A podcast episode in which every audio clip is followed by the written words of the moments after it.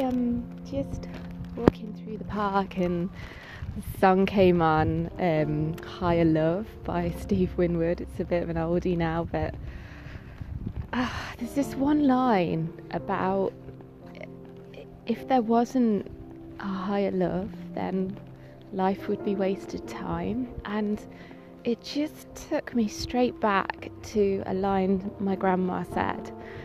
Um, I don't know whether to give away the end of the story. Maybe, no, maybe I won't. So it was a pertinent time of her life, uh, but nobody knew it, and uh, she couldn't have known it consciously, but I think something in her did. And she just said to me, because she used to call me Mandy, but don't don't think you can call me Mandy because there's only very few people in my life can call me Mandy. I don't like I just don't like the name Mandy for me for whatever reason. But she said, you know, Mandy, I, I really do believe that if there wasn't a God of love, if there wasn't a bigger love, then what would be the point? And I'd never heard her speak about anything spiritual all of my life. And it was such a shock to hear her say that. And and it, it was um, a crux in the climb, like the hardest part of the climb for her. So I'm going to rewind a couple of weeks and tell you the beginning of it. So at the time, I was going to a spiritual college to learn about healing, and it was about learning how to um, be a channel for physical healing for people uh, specifically and I learned how to um, speak with what I believe is God and Spirit. And I started to do so in a very personal way. I would just chat like I chat to you. And one day, I just was, I can still remember it now. I was sat in my little bedroom, this rented house, and I very simply asked, I was like, hey, is there anything I can do for you today? I'm always asking you for things, but is there anything I can do for you? And this, I actually got an answer. It actually shocked me. You know, when you actually get a response, it's almost like the never ending story where the book you're reading starts to talk to you and it's interactive, and you're like, whoa, didn't expect that. And then you're like, why didn't I expect that? Isn't this what I'm kind of dedicating my life to? But when it happens so bluntly and clearly, it is always a bit of a shocker because normally it's, it's fairly subtle. And, and I felt very strongly write to your grandma, tell her thank you for everything she's ever given, everything that she's given unseen, I've seen, and just to tell her thank you for her life. I say, thank you for your life.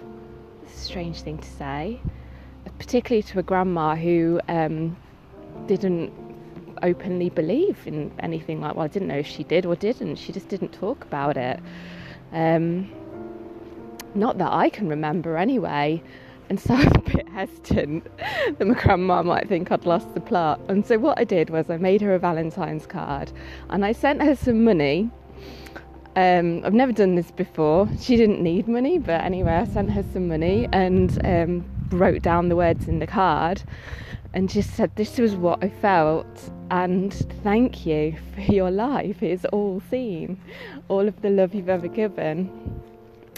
Anyway, so my grandma was beautiful. I loved my grandma, but she wasn't very chatty. So I'd never really spoken to her on the phone. Um, and when we would be together, my mum would always be there as well. And uh, I just used to kind of be a bit in the background. You know, it's not the kind of grandma where you just pour your life out to her. Just, yeah. So, anyway, my my mum uh, said to me, "Oh, your grandma wants to speak to you on the phone." Uh, I was like, "Oh right," because I wasn't living. My grandma was uh, in another city. I'd moved away to go to this college.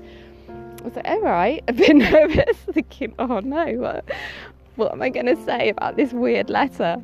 and and she met, uh, messaged me again. She's like, Mandy, your grandma wants to speak to you. Like, give her a ring. And I was like, oh, and I think about a week must have gone past, and and uh, my, one of my uncles, um, she she told my uncle about this letter, and then she told someone else about this letter, and then she started showing people this letter and this card. It really touched her heart, and my grandma was being open about it, which was really weird. and um, I was a bit like, oh my gosh, this is just a, you know scaling beyond what uh, I'd expected. And so uh, one day we spoke on the phone. I can still remember where I was sat. and can still remember how strange it felt to speak to her on the phone, but also how right. So, for the first part, we chit chatted a bit like you do when you don't really know how to talk to somebody very well, weirdly, even though you know them, you don't really know how to talk to them. And then it got to the point where she said, Do you know, Mandy, I do believe that if there wasn't a God of love, then there would be no point. And I just said to her, There's this one line in the scriptures that says that all of these things can happen in life. People can have amazing faith that can move mountains, which was like this college I was going to, it was all about faith and they can have these gifts that can absolutely wow the world, these spiritual gifts, which happen in yoga. They're called the siddhis. And all of these can happen in your spiritual life, but if you haven't got love, you haven't got anything. And I said, it says that at the end of things, when everything comes to an end, three things will remain faith, hope, and love. I was like, and it says the greatest of these is love. And I didn't know it at the time, but she had a newspaper in front of her. She'd been doing a crossword, and she wrote on there, without me knowing, the greatest of these is love. And this conversation ended. Shortly later, she got a pain in her back. She did have a bad back anyway, and it got so bad that she went to stay at my mum's and stayed in the spare room for a couple of days, and my mum looked after her. They didn't know what this pain was, so they took her to the hospital. And while she was in the hospital, um, apparently the story goes the doctor wasn't sympathetic with her, told her to basically, you know, just get in the wheelchair. And my grandma was making all sorts of noises, and the doctor. My mum said she could have sued her. She said the doctor basically was like, just stop hamming it up kind of thing and get in the chair. And my grandma died. She just died there right in front of my mum's face. And the doctor obviously was in absolute shock and remorse. And they found out that she had this heart defect that nobody knew about.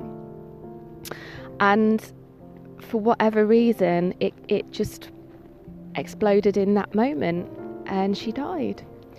And my mum said that she was glad that she didn't know she had this heart defect because it would have been lit like living with a time bomb. And, and people that are very practiced, particularly with meditation and stuff, can live well like that. But a lot of people, it would just lead to extreme anxiety if you haven't learned how to let go of your life. You'd be constantly hanging on to something that you can't get a grip of because it's not in your hands to a large extent. And Anyway, when they went to clear her house, they saw this note. Um, I told them about the story, what my grandma had said, and everybody knew about the letter in the card that I'd known a week before she died. I'd known to thank her for her life. And my uncles were in tears at the funeral. They were like, How did you know? How did you know? To not just thank her for loving, but how to how did you know to thank her for her life? I said I heard it. They're like, what do you mean you heard it?